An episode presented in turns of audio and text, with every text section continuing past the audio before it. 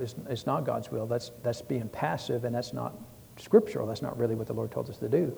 So I prayed for the, I prayed for the, they said we offered it to a lady, which, you know, if, you're, if you've got two candidates uh, for engineering and one's a female, one's a male, the male will 100%, unless the female's like an axe murderer or something, she's going to get the job, right? I mean, it's just because there's so few women engineers. Uh, and I had, uh, I had women engineers, men engineers, male engineers working for me. I couldn't tell the difference between them. You know, a good female engineer is as good as, uh, as a good male engineer. I've had some bad female engineers working for me, and so I had some bad male engineers. But um, so I, I, well, Lord, then you're going to have to give her a better job. You're going to have to give her a, a job that's better than the, this one because that one's mine, but she doesn't need to be harmed in this situation.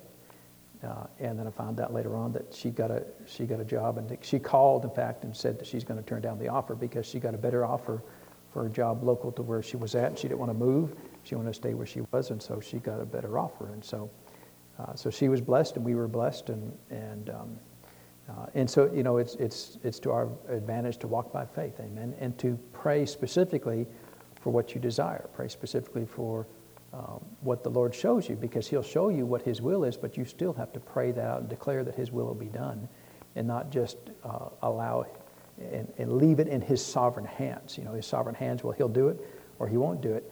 That's not how he's instructed the New Testament uh, Christian to live. He will show us his will, and then we, we declare that to be so uh, by faith.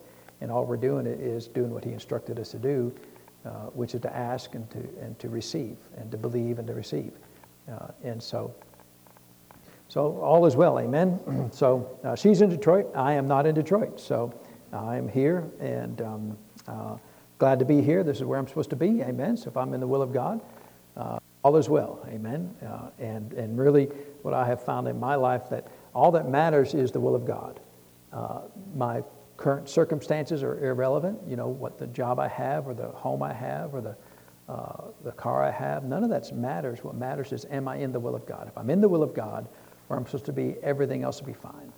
Uh, and I'm com- convinced of that. And, and, so I'm not moved by, you know, if the church is full, I'm not happy. Uh, if the church is empty, I'm not happy. Uh, I'm not happy or unhappy because the church is full or empty. I'm happy because I'm in the will of God. Uh, and so if I'm in the will of God, then everything's fine. Amen.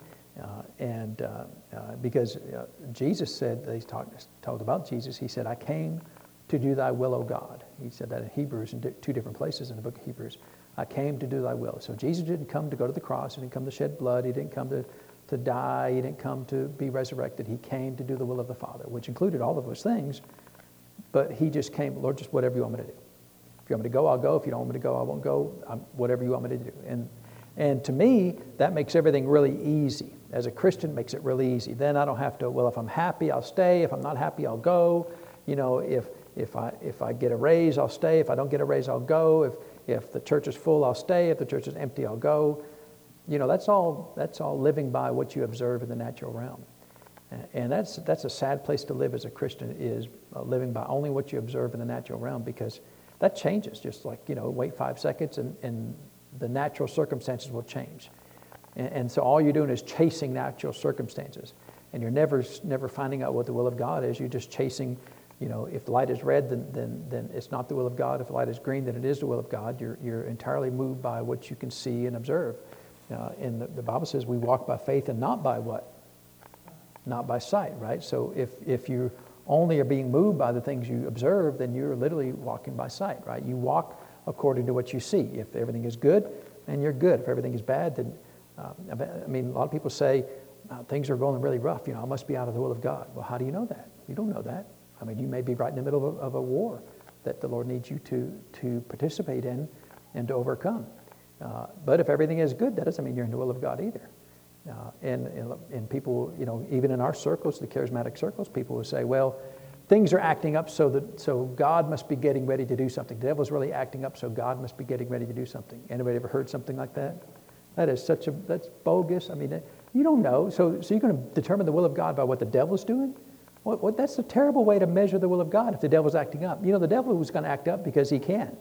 Not because he's trying to keep the Lord from doing something. Uh, the Lord may be like, I ain't doing nothing with that either. You know, you can have it all. Uh, you know, there's a lot of places where the Lord just, he'll just leave. and the devil will go and just consume it all and, and take. Well, that's not because the Lord's getting ready to do something. It's because the Lord has left. Remember uh, Ichabod, the old covenant, uh, after um, after all the uh, with Eli, the the uh, the high priest and his sons, you know, uh, uh, Hophni and Phinehas were were um, just complete rebellion. and then the ark of, of the covenant was was taken from was taken from God and who, who's, who was pregnant at the time. There was one of the women of Israel was pregnant. She, she had a child, and she named the child Ichabod. And the word Ichabod means the glory of God is left. Well, that means the devil's going to come in and just consume everything. Well, if the glory of God leaves and the devil comes in, that's, not the, that's not God getting ready to do something. That means God has left. And you know, God has left, he, God has left uh, churches, God has left cities, He's left states, He's left countries when the people of those uh, locations choose to reject the Lord, he will leave. Uh, and uh, and the, he'll take the glory with him. And if he leaves, I'm going with him, right? I mean, I'm, you know, if, if he left, he if he left this church, you know, I'd go with them. Uh, amen. Uh, and so, in fact, there's one time. It's only been one time. We've been preaching. You know, been a pastor now for uh, for 15 years, right? 15 years. Uh, you know, I'm doing three services a week now, so that's 150 services a, year, but we are only doing, uh, up to 2015, we're only doing tw- two services. Uh, but, you know, even at 15, 15 years, that's 1,500 uh, services, right? So, that, and that's only at two services a week. Out of, the, out of those, probably 2,000, 2,500, one service, the Spirit of God left because people were being disrespectful to the Spirit of God. He just left. And, and then, uh, and I'm used to ministering by the Spirit of God. I'm used to sensing His, His, His Spirit, sensing where He's going, sensing just, just like right now, you know, just, we're just, we're just on a bus, right? He, he's moving, we're just on a bus, right? I'm just following His leading, and we're just on a bus. But the one, He just left. And just left me, left me all there by myself. And I'm thinking, well, if, you know, eh, eh, you know, if I was a little more, this has been a long time ago too, but uh, if, eh, if he did that today, I might just leave with him, you know, just, well, he left, you know. Uh, and, you know, there, it's not that just because somebody's having a bad day and walking the church, they mess everything up. But sometimes people will intentionally disrespect the Lord.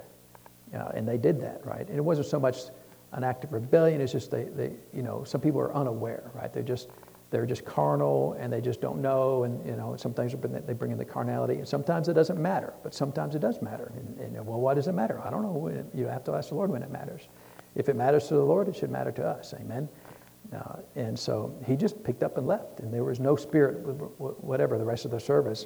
And we just fuddled, uh, uh, fumbled our way through the rest of the service and closed it out went home amen and so um, you know, and it wasn't really appropriate at that time to call out that person publicly for doing such a thing.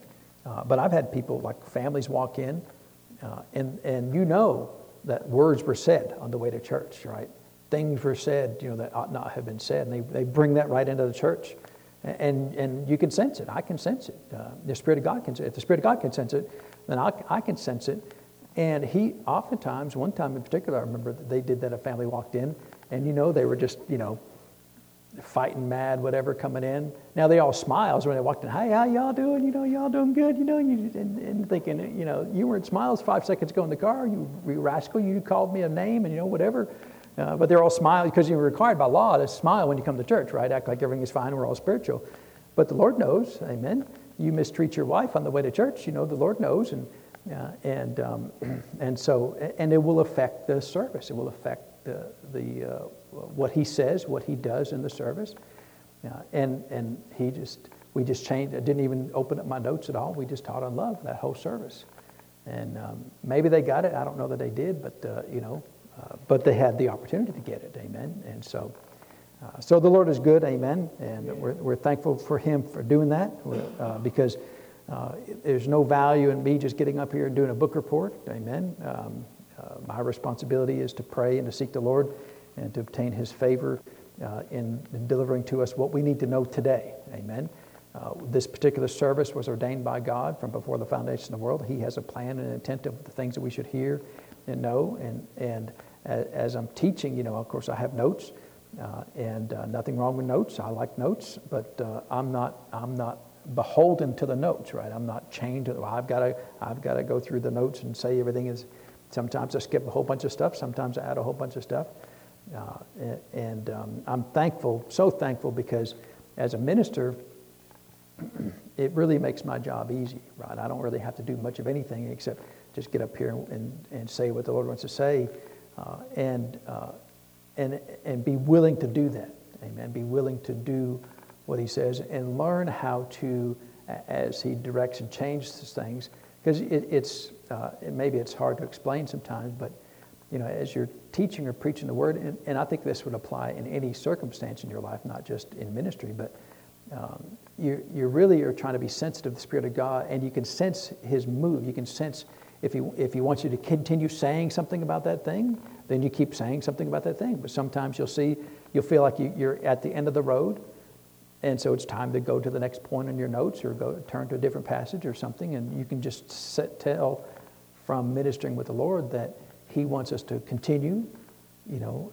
and press in a little further, maybe get some more revelation about that thing or, you know, we've, we've exhausted for the moment everything that we need to know about that, that verse or that phrase, and then we go on to the next thing. And so, and, and, um, uh, and so that makes my job really easy, amen. That makes the job of, of a minister really easy. And, and really, uh, ministers that have done this for a long time, that know the Spirit of God, operate the same way, right? Brother Randy operates the same way. The people that we have come here, for the most part, operate that way, and, and they know the Spirit of God. They know how to flow with the Spirit of God. And, and um, my, my role in the body of Christ is to be a teacher. And so, as a teacher, that's my job. I, I teach, but I teach by the inspiration of the Holy Spirit and, and say the things that He wants me to say. Am I perfect in that? Well, surely I'm not.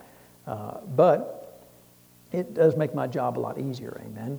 Uh, and so I, I, appreciate that. And, and um, um, we would all be better off if the church would be better off if, if all the ministries would would lean to the Spirit of God in their work for the Lord. Amen. Well, why don't we pray and we'll get started tonight? So, Father, we do thank you for the Word of God. We thank you for blessing us and increasing us. We thank you for your Word that empowers our lives and instructs us uh, each and every day as to the things that you ask us to do. And so, Father, we thank you for that. We give you the, the praise and the honor for them, Lord, in Jesus' name. Amen. Well, let's open our, Bible, our Bibles to the book of Philippians, chapter 3. We'll, we'll continue there today. We had. Um, uh, kind of uh, finished up uh, verse 15 last week where it says, Let us therefore, as many as be perfect or mature, be thus minded. So, one of the things that Paul had talked about is in order to be unified in our doctrine, it really requires you to have a certain level of maturity in the body of Christ. Uh, and you know what I, what I have observed in that is oftentimes people that are very immature are always trying to buck the trend, right? They're always want to have something brand new, and not only want to have something brand new, they want to throw away everything we've ever learned. Uh, and they want, I've got something brand new, brand new, brand new theology, brand new doctrine. And it really shows a lack of maturity in that because that, that means they, want to be, they, they desire to be unlike everybody else. I don't follow so and so, I don't follow so and so. And, you know, of course, uh, around here, the Lord's always had me follow Brother Hagin uh, and, you know, uh, if, if, the Lord has you follow somebody else, that's fine because we're going to talk about following people here after a while. But, um, but you know, a, a vast, uh, uh, a vast amount of the fundamental doctrine that we know of faith in the charismatic and Pentecostal churches was given to us by Brother Hagin. Now, there were other people, you know, like John Osteen and, and uh, E.W. Kenyon was really a, a, forerunner of Brother Hagin, but uh, as far as the scope and the amount of doctrine. And it's not, there's no, there's no Hagin doctrine, right? People, oh, you're a Haginite. They, somebody actually called me a Haginite. What does that even mean? There's no doctrine for Brother Hagin. Like if you go to, uh, um, uh, who, who's the fellow that believes in, in uh, predestination? Uh, uh, uh, there's a, there's a, well, we'll think of his name here in a minute. what's that? Yeah, I don't know. Um, uh, he, I obviously don't follow him, right? and so, uh, but uh, anyway, he was a really well-known minister from 100 years ago. Uh, and, but see, his doctrine is just John Calvin, yeah, John. So John Calvin, right? So John Calvin, for example, see, he has a, uh, they call him Calvinists. He has a doctrine of predestination, right? That basically says God's already picked who's going to make it, who's not going to make it, so really nothing you can do. Uh, and it's really dumb. I mean, you know, it's just there's really no biblical basis for that doctrine, and yet he's well known. And, he, and his Calvinism is a strong doc. People follow that. That's well, there's no Hagin doctrine. It's just uh, we walk by faith and not by sight. Well, that's not a Hagin doctrine. That's a biblical doctrine, right? Uh, Mark 11, 23, 24. Well, that's not a Hagin doctrine. People think he wrote that, but he didn't. It's just Mark 11, 23, 24.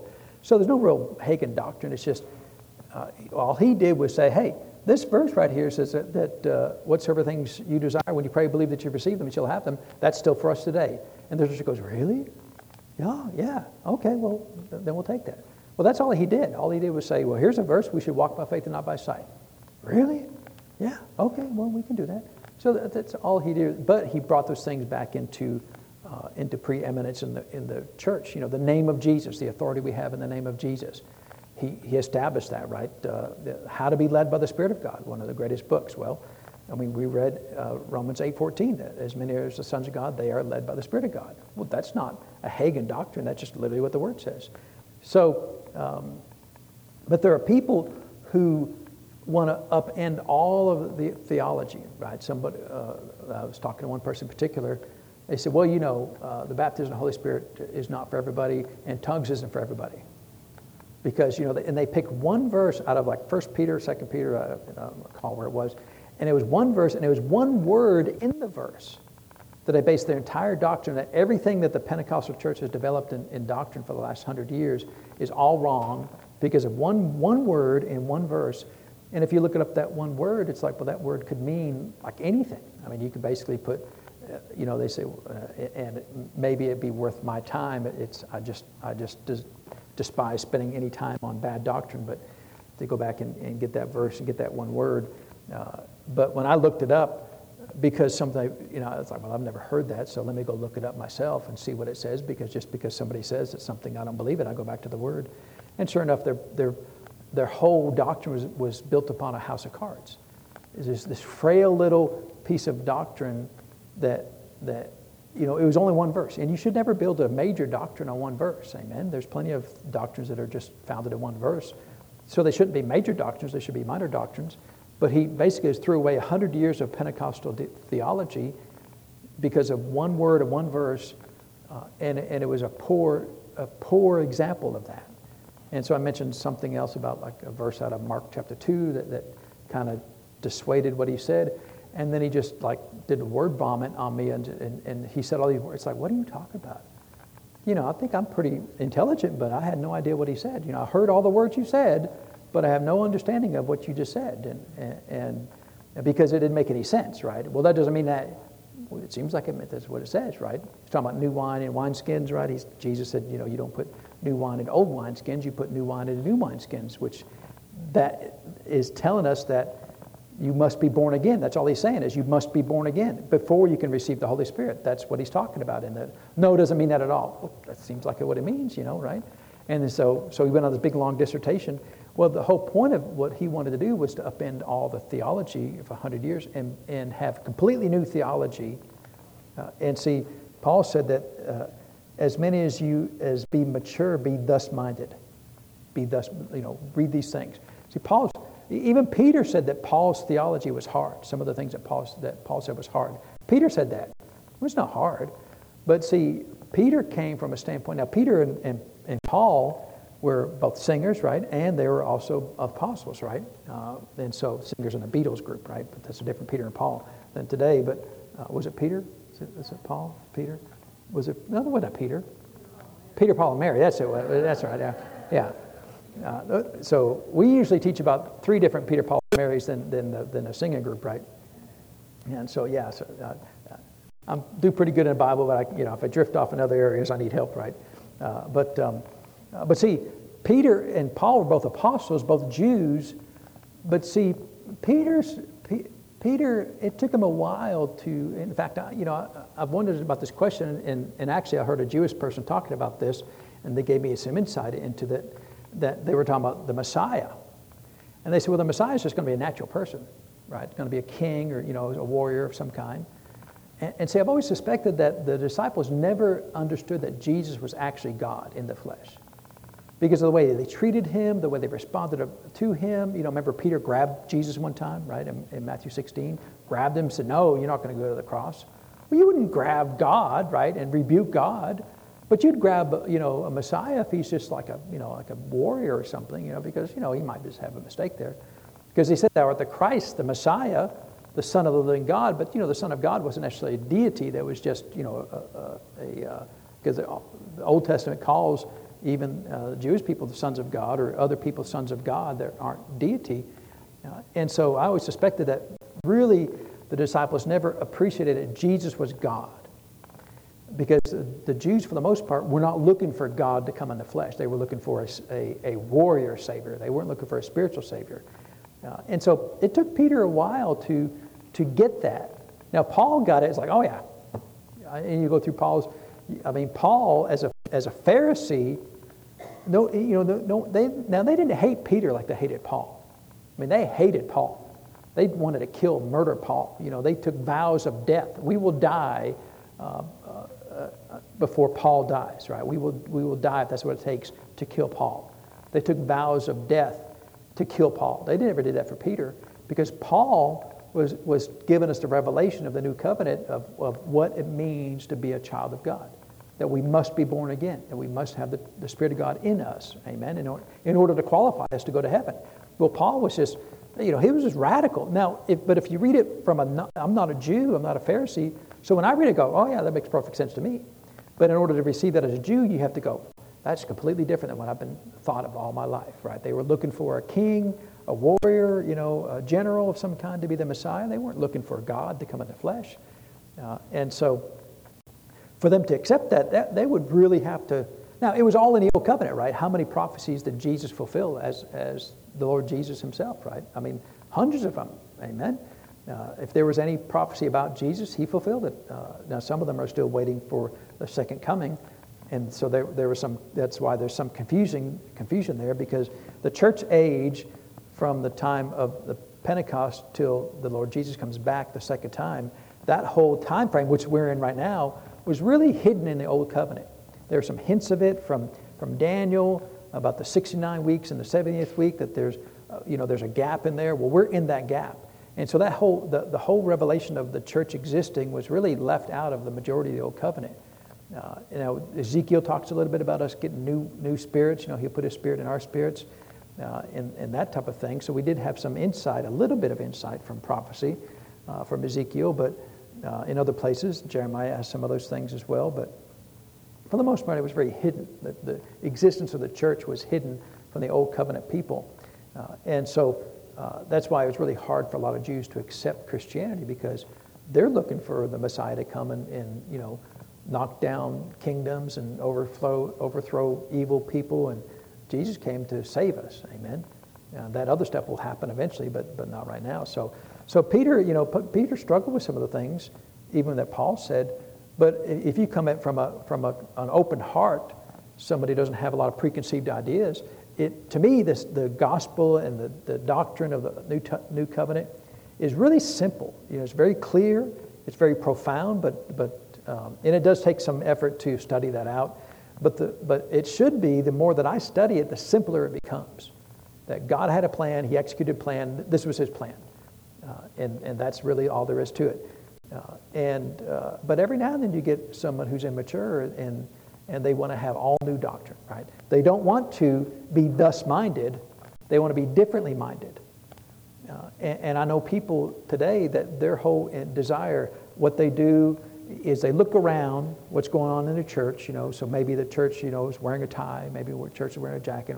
I'm not doing. I'm wearing a t-shirt. I'm wearing a radio t-shirt as a, as a minister because they wear ties.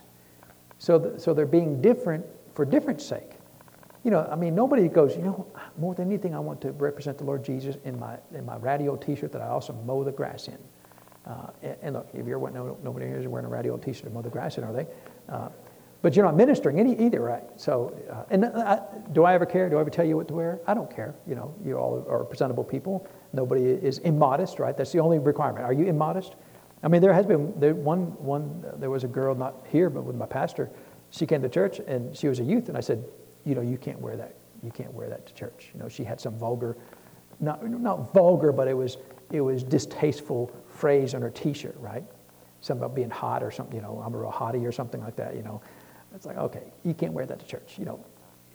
And, and, and also put your brain on next time, right?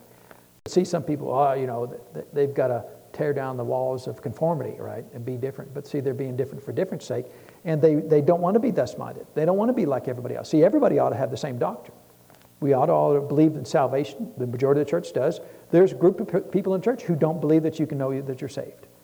You don't find out till you, you ring the bell at the gate, and if it opens, you're in. If it doesn't, sorry, dude, you know, you didn't make it. Man, it's tough. I mean, that would be tough to go all your life, do all these things, and they just don't even know. And, and, I went to one of their quote revivals, and, and, and they said, well, you know, you don't, uh, you don't, you don't, uh, they said, you don't die and go to hell because you don't come to church. Like, well, that's true. You don't die and go to hell because you don't come to church. They said, you die and go to hell because you don't love Jesus enough to go to church. You know, I don't really, you know, I don't know where you got that from, right? But, uh, you know, they're just making up stuff along the way. But they don't, that one group doesn't believe that you can know that you're on your way to heaven. And yet, uh, I mean, Paul told us, right, in, uh, in, um, in Romans, uh, uh, was it Romans chapter 8? Or is it Romans chapter 8, Romans chapter 10? That his spirit bears with us, our spirits, that we are the sons of God. Um, and, um, and so we'll just, I think it'd be good to just read that verse right there, right? We'll find it here. I think it's chapter 8 there. Um, and yeah, Romans chapter 8, verse 16 says, the, bear, the Spirit itself, or really should say Himself, the Spirit Himself, bears witness with our spirit that we are the children of God. So I have a witness, right? Well, how do you know I have a witness? I know, and the witness tells me, so I have two witnesses. Me and the Spirit of God tell me that I'm on way, I'm on my way to heaven. So that we are the children of God. Not that we hope we are, but that we are. So you should know, I know I'm saved. Well, how can you know I'm saved? Because I have a witness. I have a confirmation in my heart by the Spirit of God. The Spirit of God Himself bears witness with my spirit, right? So I, I feel like I'm saved. I've done what the Word of God says. We're in Romans chapter 8, but in verse uh, chapter 10, it says in verse 9 that if, if thou shalt confess with thy mouth the Lord Jesus, shalt believe in thine heart that God hath raised him from the dead, thou shalt be saved. Well, then you can be saved, right?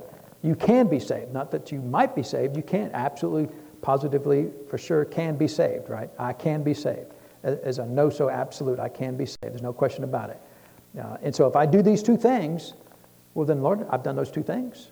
Then I can be saved. And then the Spirit of God says, Yep, you're saved. Like, okay, so I know. So, you know, a lot of Christians, how, do you even, how can you know you're saved? We, because we have a supernatural witness on the inside of us that says you're saved, that the Spirit of God in me says I'm saved. Now, if you don't have that witness, well, then you should get saved, right? Well, I go to church. Well, that doesn't mean anything, right? Well, you know, I gave some money last time. Well, that's great. It doesn't mean anything. Amen. What matters is have you done what Romans 10 9 and 10 says that you confess and you believe? And then do you have that witness? Now, it's not that, you know, uh, uh, sometimes, you know, some people just, they don't, well, I don't feel like I'm saved. Well, feeling is, uh, your emotions are not required to be part of the equation of knowing you're saved, right? But knowing that you're saved is from your spirit, man. My, my human spirit made in the image and likeness of God when I get born again, tells me that I'm saved. And then the Spirit of God also who lives on the inside of me after I get saved is a second witness for that, right? And, and the Word of God says, out of the mouth of two or three witnesses, let every word be established. So I have two witnesses, me and the Spirit of God, uh, that I'm saved. And, and so, uh, so, you know, the, these things, uh, so, you know, so much of the church, we know much of the church, uh, the vast majority of the people in the church, you can be saved, right? Well, we all agree on that. But then you've, you've, got, you've got this uh, radical group over here called the Pentecostals who also think you should speak in other tongues. And they think we're radical. They think we're, in fact, they, they, call, it, they call us the devil, right? You're full of the devil, you know, the devil's doing that. Really? The devil is making me praise God in tongues. That's really interesting, right? Now, the devil's making me pray more because I pray in tongues. Uh, so that's the devil making me do it? Oh, yeah. Why would the devil encourage me to pray more, right? Uh, and, and so, so now you've got, you've got a group of people, in fact, it's probably the majority of the church does not believe in the baptism of the Holy Spirit with the evidence of speaking with other tongues. Uh, and yet it's one of the most well documented, I mean, all through the book of Acts, whole chapters in the book of 1 Corinthians, you know, both chapter 12 and chapter 14, go into great details about these types of doctrines.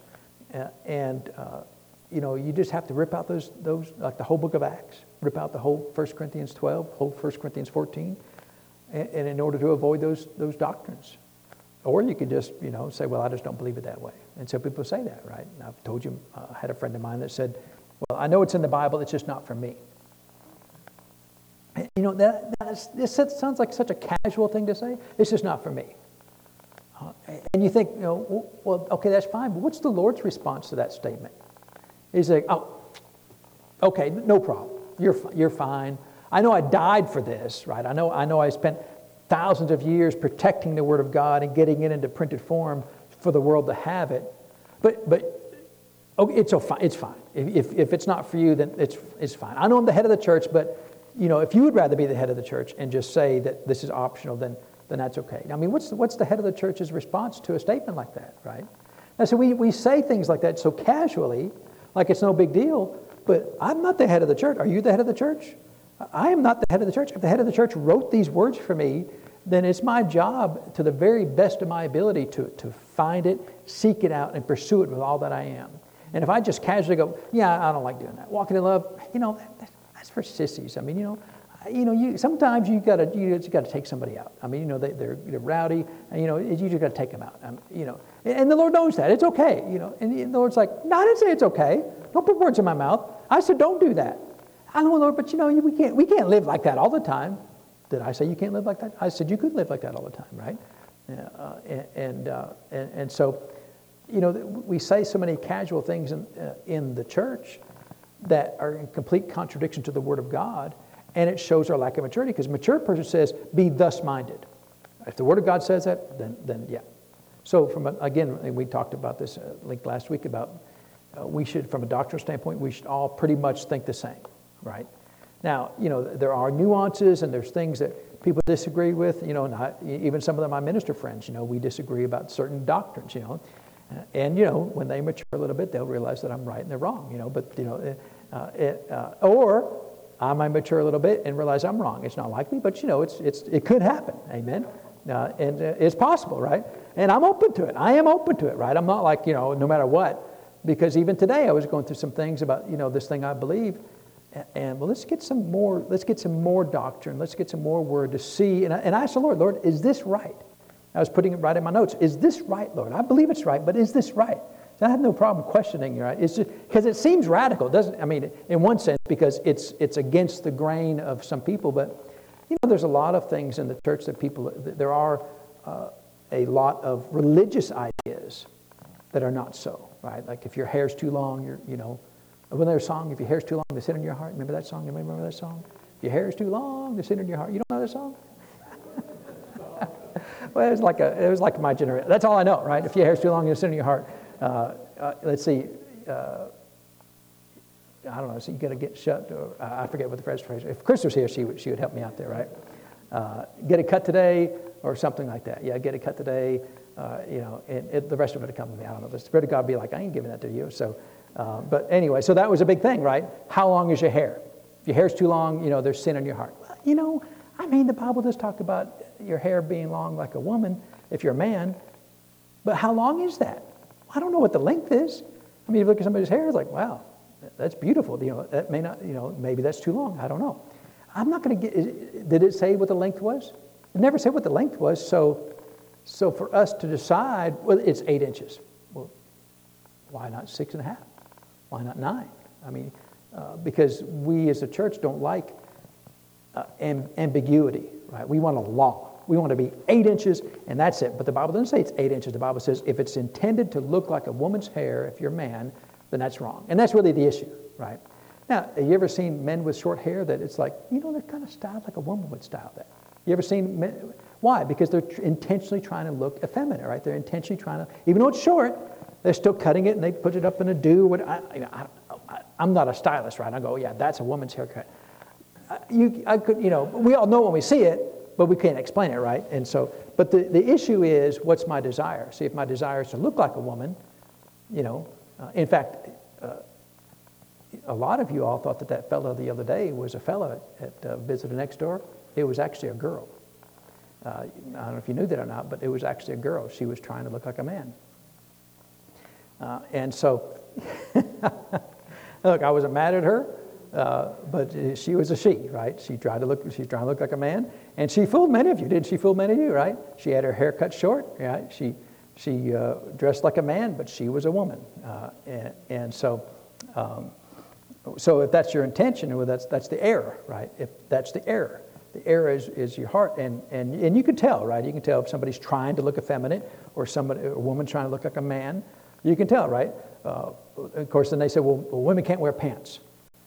Well, see, again, that's just legalism because I would never wear any of my wife's pants because I would look like I'm wearing my wife's pants, right? They look like a woman's pants. You know what I'm saying? I mean, what, what, I don't know what they look like, but you know, you put them on, they look like a woman's pants. You know what I'm saying? I mean, what, what, I don't know what they look like, but you know, you put them on, like, that's definitely, you know, uh, that's definitely not a man's, uh, a man's uh, outfit there. And besides, historically, women were, right? Women were the first ones who made pants, not men. Men used to wear the, the, the tunics, right, and long, you know, the gown. Everybody did, basically. Men and women did, and women were out in the fields doing things. Men were out murdering mammals, and so uh, the women would develop pants so they could uh, work the agriculture better. And so, really, men should be wearing skirts and women should be wearing pants if you want to be legalistic about it. Amen. Uh, and so, so the church gets gets uh, thorns in their craw, and they get stuck with these things, and they turn them into legalism that they can't uh, based upon the Word of God, right? There's no, uh, it, you know, well, how, how, how, how short should your skirt be? And they'll make numbers, right? Four inches above the knee. That's you know, anything more than that, it's too short. Why not four and a half? Why not use millimeters, right? I mean, it, uh, uh, in fact, uh, one, one minister said, well, uh, it, uh, women's skirts should be like a book, right? It should be long enough to cover the subject, but short enough to be interesting.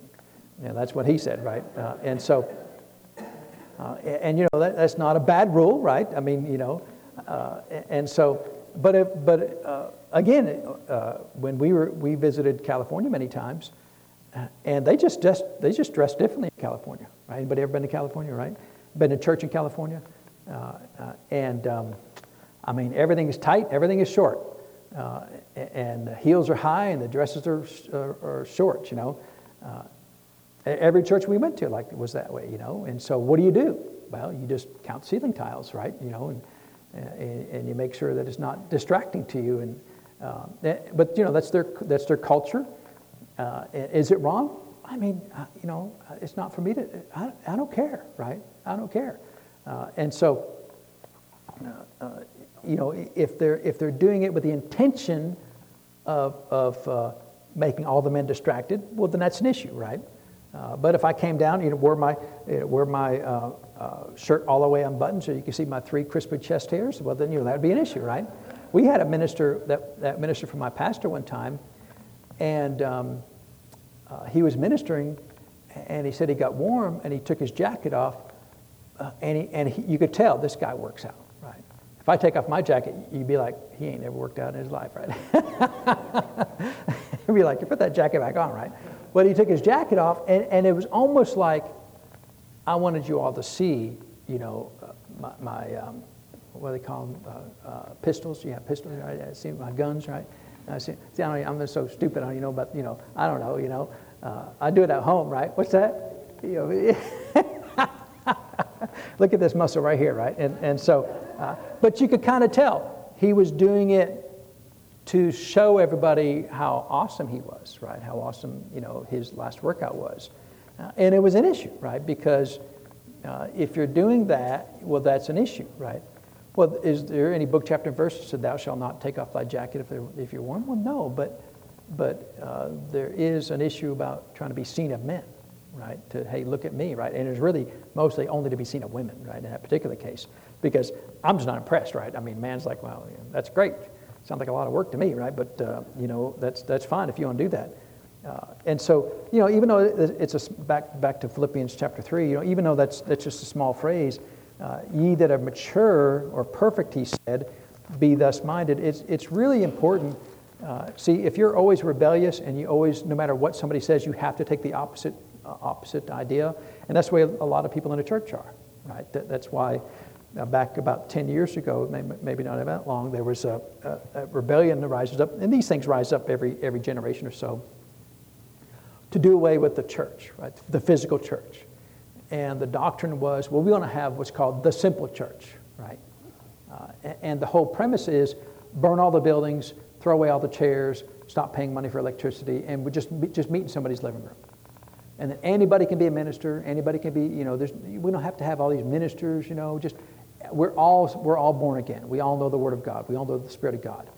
And it is true that we're all born again. It is true that you have the Spirit of God in you, right? And the, the value of the New Testament is even, as, even though I'm the minister, you have the Spirit of God in you, and your Spirit in you should confirm or deny the things that I say. Uh, and if, it's, if your Spirit uh, agrees uh, with the things that I say, then what did I say? Did, uh, uh, should accept or deny the things that I say, uh, or confirm or deny the things. Your spirit man, if it confirms the things that I say, then you should accept it. Even if it's different than something you've heard before, but if your spirit man goes, yeah, that, that sounds good, then you should accept that. But if your spirit man goes, I ain't doing that, now not your flesh, if your spirit man says that, right? Your flesh may be like, I'm not walking in love. Well, that's your flesh, right? Uh, but if your spirit man says, you know, I've not really walked in love, but I'm going to start today, see, then you should accept that and you should, you should move on. So that's the value of the New Testament is I should never be able to fool any of you all.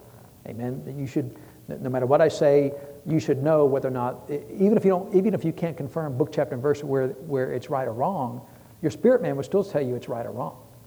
Uh, and so, so that's the value of it, right? But, but they wanted this, this simple church, and, and basically they, uh, you could, if you just listen to them, and, and I did, they, they said, you gotta, you gotta hear this guy. He's amazing. And I thought, you think this guy's amazing?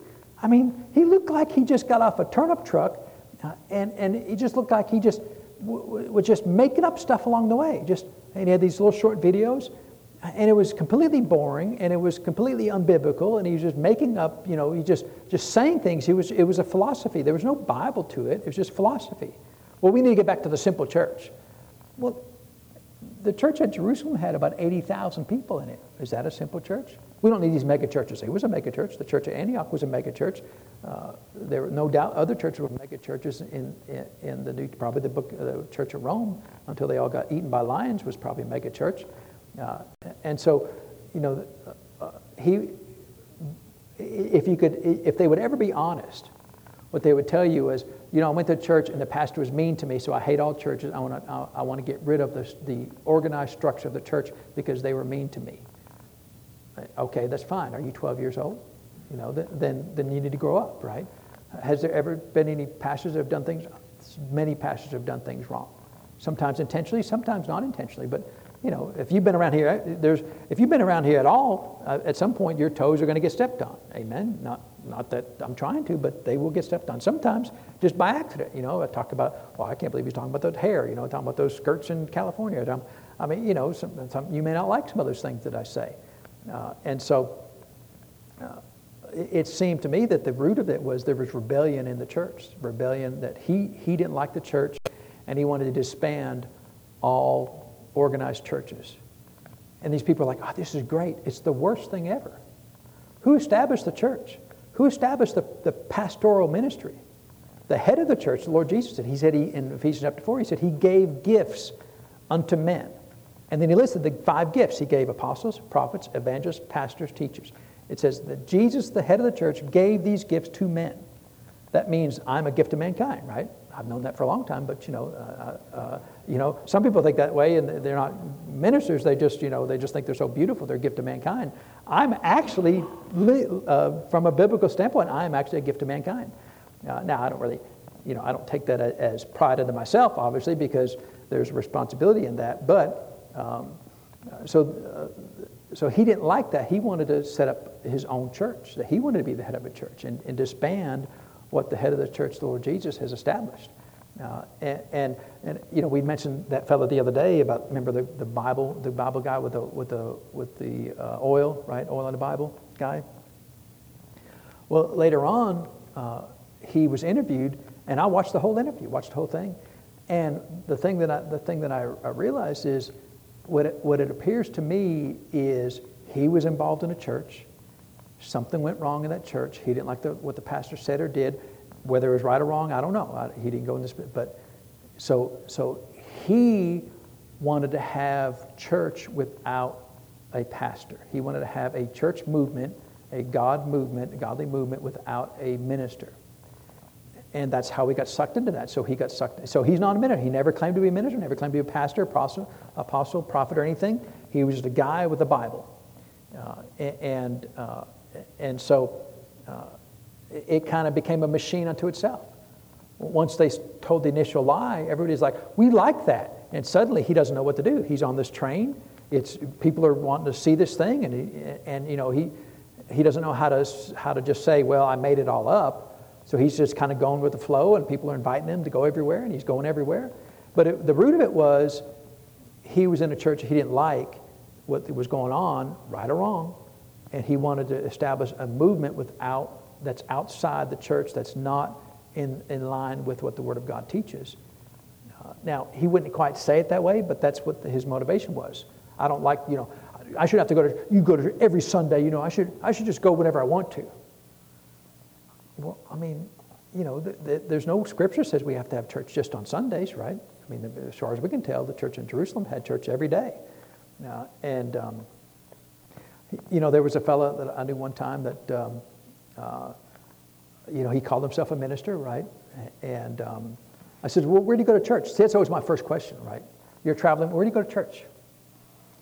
And, and I, I, talked to one, one uh, well, well-respected minister, she happened to be a female, but uh, it didn't matter that she was female, but uh, she, said, she said, oh yeah, you know, and you could tell everybody was kind of fawning around her about, you know, oh, she's so respected, you know, she, well, she, she's amazing minister, you know.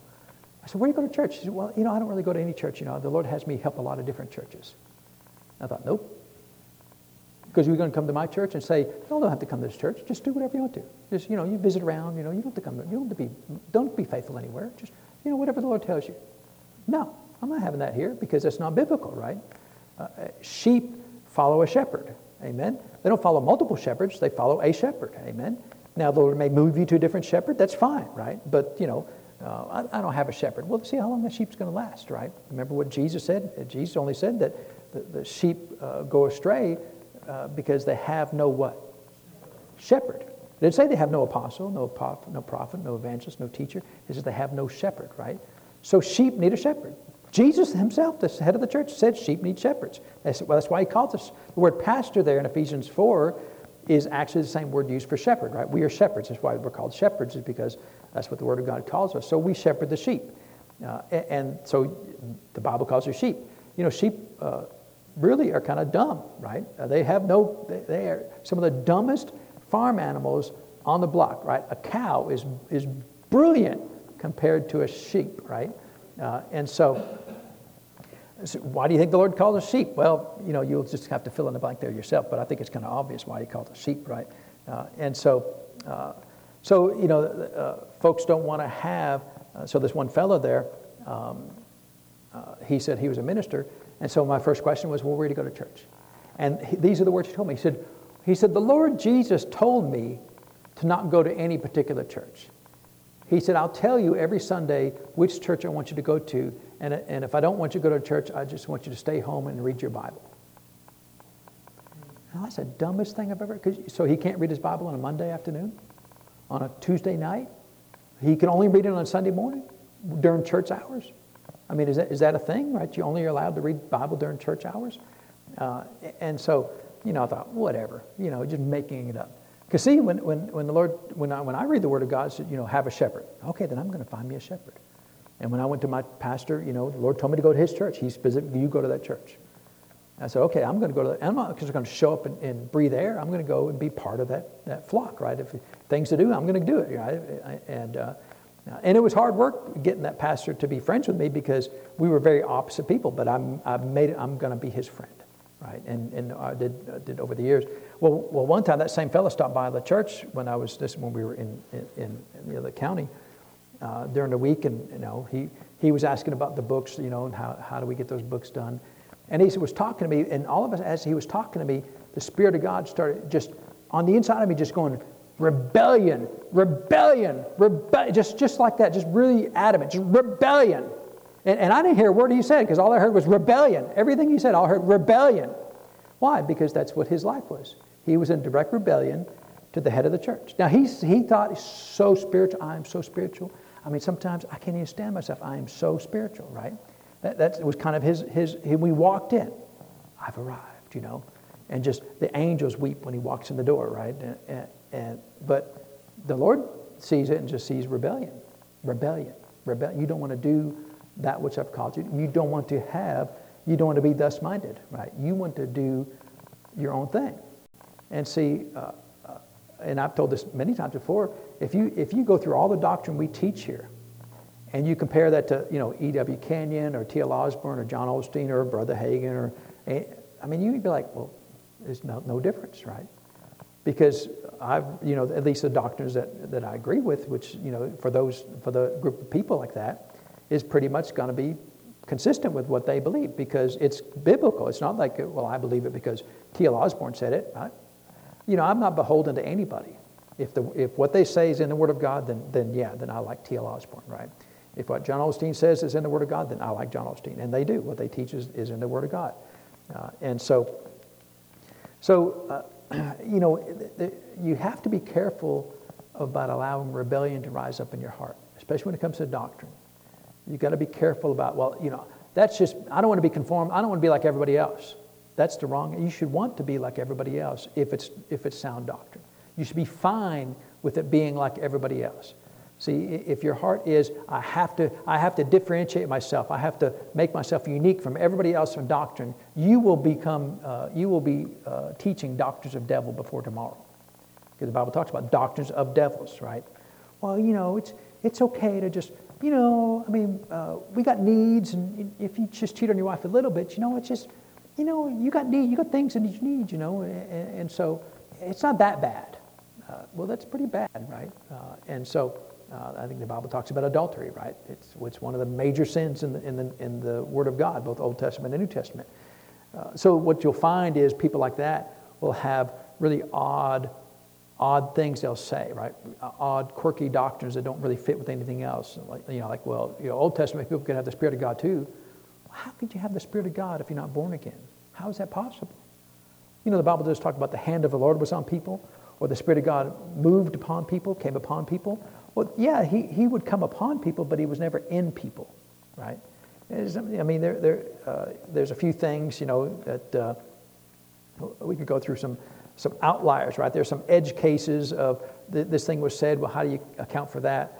Uh, well, you just, you just have to understand that, that from, if you look at the whole counsel of God, they could not be born again in the Old Covenant. They could not have the Spirit of God in them like we have it in the New Testament. If they had the Spirit of God moving upon them, that's different than, than the Spirit of God today. The Spirit of God does move upon us, but He's also in us.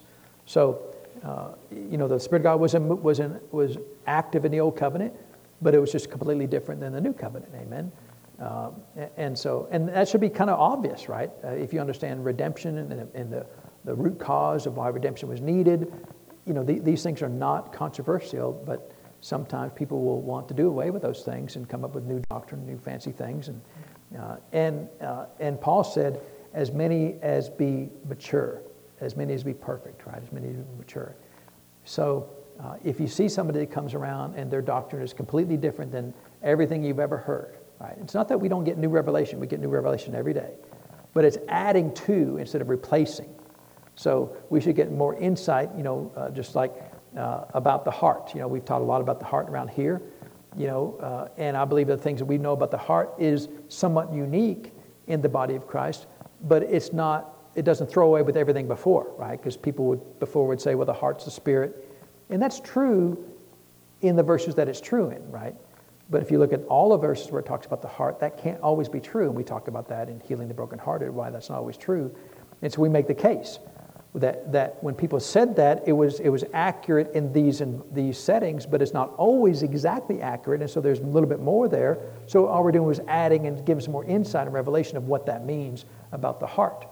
Uh, and so we're not trying to throw, well, they're, they're 100% wrong. No, they weren't actually 100% wrong, and I wouldn't, I wouldn't say it that way anyway. They, their light was correct with what they said, and if you just believe that the heart is a spirit, for the most part, that's safe to believe that.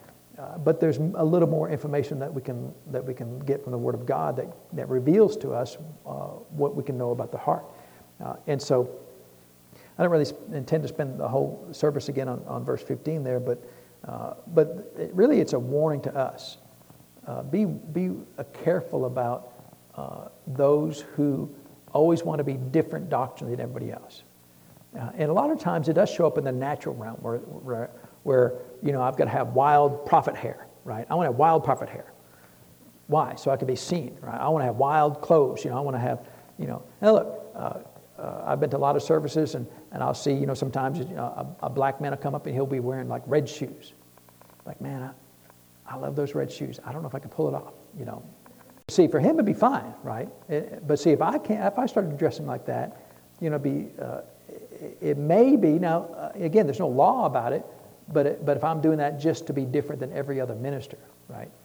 Uh, and so uh, um, it's, it's really what's in your heart. Remember, we talked a lot about the, what Jesus said, right? Don't be seen of men. If I'm doing something to be seen of men, if I'm being different for different sake, if to have my prophet beard, you know, and my prophet hair and all these things going on, then I just want to be seen of men, right? I want, I want to be different than everybody else. Uh, and uh, look, uh, I, when I was a professor, I had some, some, of the, uh, some of the students would have the wild hair. You know, like one day it'd be green, like, like I mean, like super green, right? And the next day it'd be super, you know, purple or whatever. And I, I came into class, I said, I said, my goal is to have uh, a dry erase marker that matches your hair every day. Uh, and I wasn't able to quite do that because she's like, I don't have that color. Because I had a whole big stack of dry erase markers, right? Every color, well, except for that color. Uh, and so, now I don't care, right? It was kind of her personality, and, and really I don't have a problem with it. I mean, uh, you know, well, you shouldn't have hair like that. Well, I don't see anything in the Bible that says you shouldn't do it. Because she was just, you know, some people just that way. They just, they're just super outgoing. They just love, you know, they love that, and that's fine, right? But if it's based upon rebellion, I'm looking around and seeing all you perfectly normal people, I'm going to be different. I'm going to, whatever you're doing, I'm going to do the opposite. So I'm going to do opposite world. Well, that's a rebellion. That means you just don't want to, you know, you're, you're, you're, it's not your personality, it's your rebellion that's causing you to be that way. Uh, and, and that attitude is brought into doctrine many times that they look around and hear all the standard doctrine about got to get saved, got to get baptized with the Holy Spirit, got to speak in tongues. We're not doing any stuff. We got new stuff. Simple church, right? Get rid of, throw away everything we've ever learned and just have something new. Like, nah, it's just, you know, I, I do know, I mean, sometimes we got to throw away some old doctrine that's just old shoe leather doctrine. It's not biblical. But we have to have a biblical foundation for why we're doing that, right? Uh, but if it's everything, right? If it's, I don't believe anything, then this is rebellion, right? Uh, and it's immaturity, right? So it's not just rebellion, it's immaturity. And they're going to put that immaturity on you. They're going to try to put that immaturity on you, cause you to, to devolve and, and to decrease in your maturity and become rebellious like them. And they, they have, I mean, that one guy I told you, you know, I, multiple people, you get, this guy's amazing. And I would rather watch paint dry. You know, I watch some of those videos, you know, uh, where they're cleaning carpet. You ever seen that? Where they get the, the, the, uh, the, the pressure washer and they're, and, and, they're mesmerizing. I mean, I'll watch them like an hour, watch a, like, just, just cleaning carpet. Yeah, it's rugs, just cleaning rugs, you know, and just, and, and just watching it. I mean, I'd rather watch them clean a rug than, than listen to this guy espouse this, this, uh, this useless doctrine, right?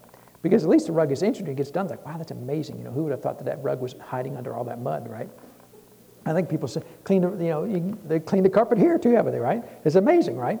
Uh, and so I'd much rather watch them do, do this here, watch them clean the carpets here than, than hearing some guy come up with some new doctrine, right, about simple church and, uh, you know, it, it, whatever, right? Uh, and so um, the Lord is good, amen? Uh, and so, um, and he goes, we won't, we won't get into verse 16, but he says, uh, we have uh, nevertheless whereunto whereto we have already attained, let us walk by the same rule. Let us mind the same thing. So again, he's talking about it. It's okay to be like other, same mind, right? Same rule. Uh, it's okay to be like other people. Amen. And it's perfectly safe to be like other people. Uh, and, and, if you're just full of rebellion and you don't want to be like anybody else, then you will struggle in your spiritual life. Amen. Uh, from a doctrinal standpoint.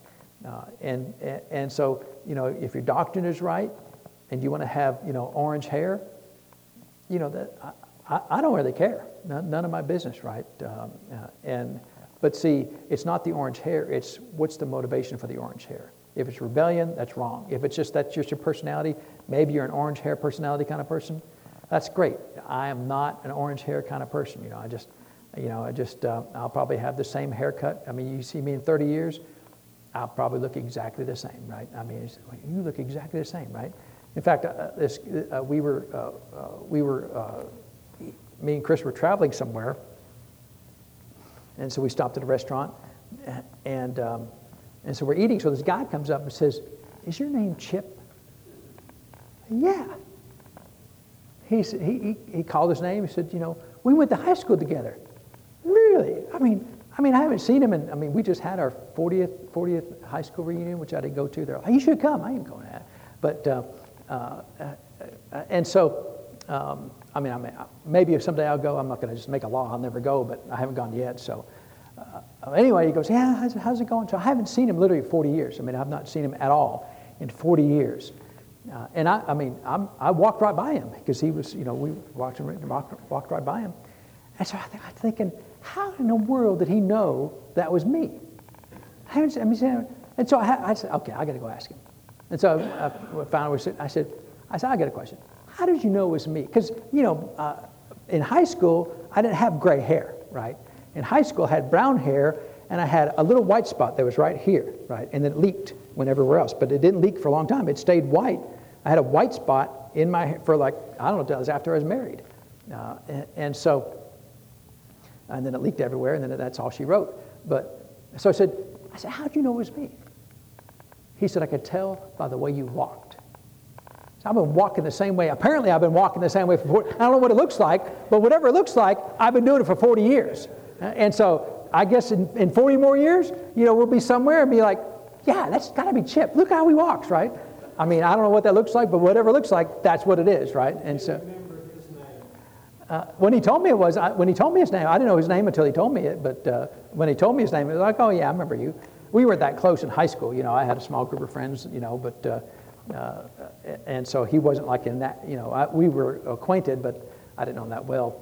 Uh, apparently, I mean, you know, how, how you walk is amazing. I mean, it's like, do you remember that? Like, how you walk is amazing. You know, it's, it's unforgettable how you walk. Is that a thing, right? I mean, I don't know. You know, it's like, wow, that's amazing. You know, how, how is that the impression that you leave with somebody? I don't remember anything about you except you walk like an amazing, or, or maybe you walk like a gorilla. I don't know. He never did say it was a good walk or a bad walk. It might have been just like, wow, he lurches, you know, or something and drags his knuckles on the ground. I mean, who knows what it is, but whatever it was, it made an impression, right? And so uh, apparently I've been exactly the same way for 40 years, right? and so, so now, now I'm like self-conscious, right? How do, how do I walk? You know, now you ever, you ever get self-conscious when you're walking? You know, all of a sudden your hands stop moving because you're like, what are you doing, right? You know, are you supposed to swing your hands? And then some people, they, they forget to swing their hands. and then it gets to be, you know, uh, so you just got to forget it, whatever it is, you know, so I don't know. Uh, it's okay to be the same. It's okay to be consistent. Amen. Uh, and so uh, maybe it's my, my amazing swagger. I don't know. That's what it is. But whatever it is, he, it made an impression on him. So we should probably pray and get out of this before we get too far in it, right? So let's pray. So, Father, we do thank you for the word of God. We thank you for blessing us and being good to us. And, Father, uh, as many as be mature, we will be thus minded, Father. We have no problem in, in conforming with your word conforming with, conforming with the head of the church and his desire for our lives. We will do that which you ask us to do, Father, without rebellion and without murmuring and griping and complaining. We'll be glad to follow your word, Father. We look forward to finding what your word says and instructs us to do, and we will do that, Father, to the very best of our ability. Um, because we know that you've said these words, Father, for our benefit, to cause us to increase, to grow, and to be uh, more like you each and every day. Father, if we look more like you, then we have more of the blessings of heaven operating in our life. And so we thank you for these things, Father, in Jesus' name. Amen. Well, praise God. Well, let's get ready to receive this evening's offering. Amen.